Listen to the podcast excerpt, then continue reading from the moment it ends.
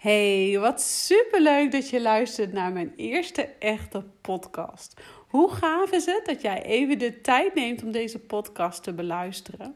En ik hoop dan ook dat ik jou heel erg kan inspireren in mijn verhaal en dat ik jou herkenning kan geven en tips kan geven, zodat jij ook aan de slag kunt om voor eens en voor altijd afscheid te nemen van het emotie eten. Want ik weet dat er gewoon heel veel vrouwen in Nederland zijn die last hebben van emotie eten. Dus schaam je alsjeblieft niet wanneer jij dit ook ervaart. Wanneer jij je herkent in uh, maaltijden compenseren, in die eetbuien, het schuldgevoel achteraf, het zoekend naar voedsel, het volproppen en uh, nooit vol genoeg zijn. Want ik weet echt wat jij doormaakt. Jarenlang heb ik mij alleen gevoeld. Jarenlang heb ik alleen geworsteld met mijn emoties en mijn eetprobleem. Ik voelde me ontzettend alleen en ik wist me gewoon geen raad op welke kant ik op moest voor mijn klein beetje geluk. En ik had ook het gevoel alsof mijn familie en mijn vriendinnen mij niet echt begrepen. Want als ik dan met een vriendin er wel eens over had, of met een kennis of wie dan ook, uh, dan zei diegene ook dan tegen mij: Ja, maar goh, we eten toch allemaal wel eens een keer een reep chocola. Ja, maar dit gaat veel verder dan dat. Het is veel meer dan alleen een reep chocola opeten. Wij hebben dan ook gewoon direct het gevoel: er moet van alles weer af. Het moet er zo snel mogelijk uit. En het is geen één eetbui. Het blijft ook niet alleen bij één reep chocola. Het is vaak dan nog een pak koek erachteraan. Het is een boterham met pindakaas erachteraan. Of welk uh, voedsel dan ook daar achteraan komt. En uh, ik zal je vertellen, ik heb van mijn twaalfde tot mijn 19e anorexia gehad. En rond mijn 22e, na de geboorte van mijn eerste dochter, ontstond er een hele lange periode van bulimia. Ik voelde me heel lang alleen en ik voelde ook al heel lang dat ik hulp nodig had. Maar ik wist gewoonweg niet hoe. Ik had een dochter en ik moest er voor haar zijn, maar ik rommelde maar wat aan en zonder hulp of zonder plan. En ik dacht elke keer er zelf wel uit te komen. Ik dacht elke keer, dat dieet ga ik pakken, dat gaat me helpen. Of dat, dit moment, dit gaat me helpen. Of die maandagochtend, dan ga ik zonder eetbui door het leven. Maar elke keer weer viel ik weer terug in mijn oude patronen. En dacht ik op maandagochtend, yes, nu ga ik starten. En maandagmiddag had ik al het gevoel, had ik alweer meerdere eetbuien gehad. En had ik het gevoel van, zie je wel, ik kan het niet. En dit bleef eigenlijk een beetje aanmodderen. Tot zich in 2014 een situatie voordeed wat mijn leven echt compleet veranderde. Want ik kreeg een auto-ongeluk. Een vrachtwagen reed mij van achteren aan en ik moest revalideren. En tijdens dit revalidatietraject kreeg ik EMDR-therapie. En uh, een therapievorm die je misschien wel, wel eens vaker van hebt gehoord. En dat was eigenlijk om het auto-ongeluk te vergeten. Maar er kwamen bij mij beelden naar boven van vroeger. Beelden van mijn anorexia-periode, uh, oude pijnen, oude emoties. Alles wat ik maar had weggestopt aan emoties en gevoelens kwamen naar boven. En hierdoor verzoop ik een beetje eigenlijk in mijn eigen verdriet.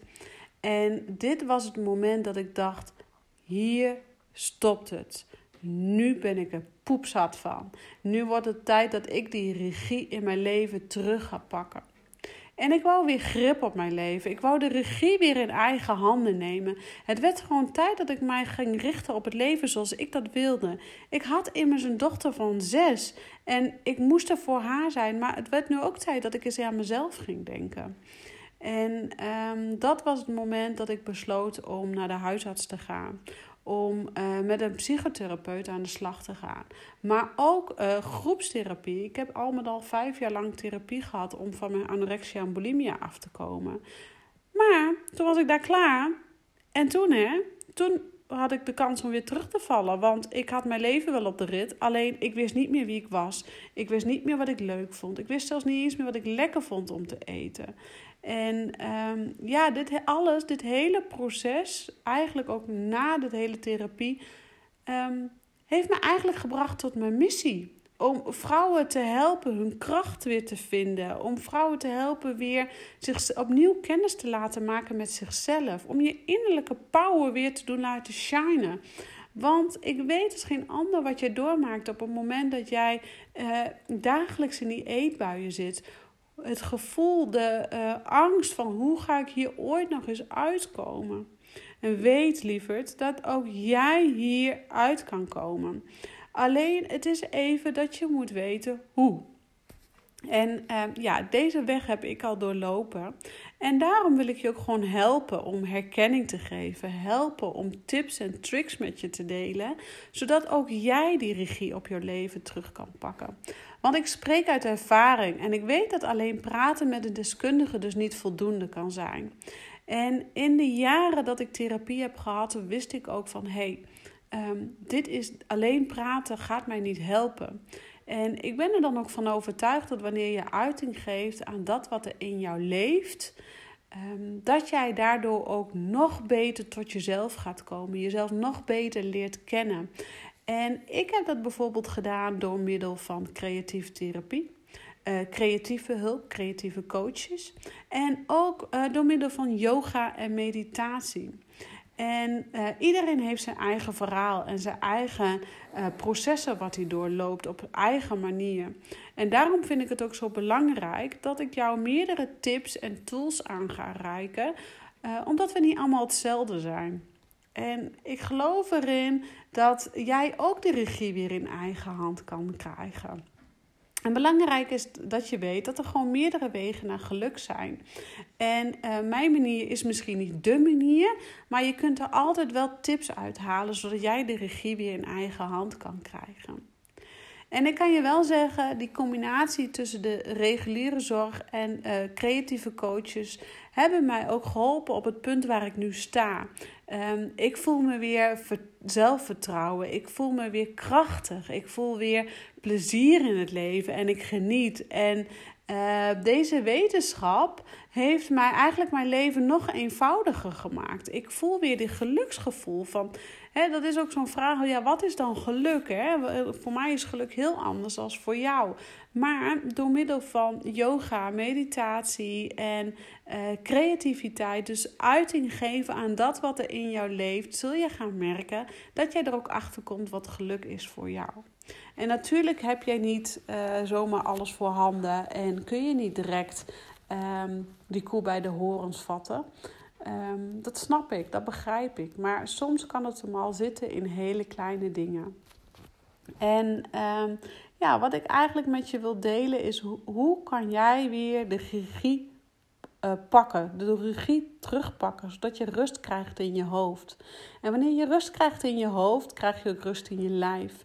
Maak je ruimte voor verandering en dan krijg je weer balans in het leven. Zodra je jouw emoties leert kennen en herkennen, ontstaat er ook ruimte om oude patronen te gaan doorbreken. En um, ja, je kunt het ook niet alleen en dat hoef je ook niet alleen te doen.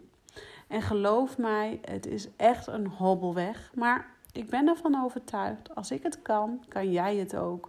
Want um, ja, ik geloof oprecht dat een leven met meer vrijheid en zelfvertrouwen gewoon voor iedere vrouw is weggelegd. Zolang jij maar een flinke dosis motivatie hebt om aan jezelf te werken.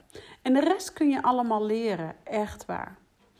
En um, ja, het, ik denk dat het ook gewoon heel goed is um, dat je bij jezelf gaat navragen: waar heb ik nou echt de meeste nood? Heb ik echt hoge nood? Want als jij het nog wel lekker vindt om even te blijven dobberen in waar je nu zit, dan is het ook oké. Maar dan heb je misschien niet veel aan om mijn podcast verder te luisteren.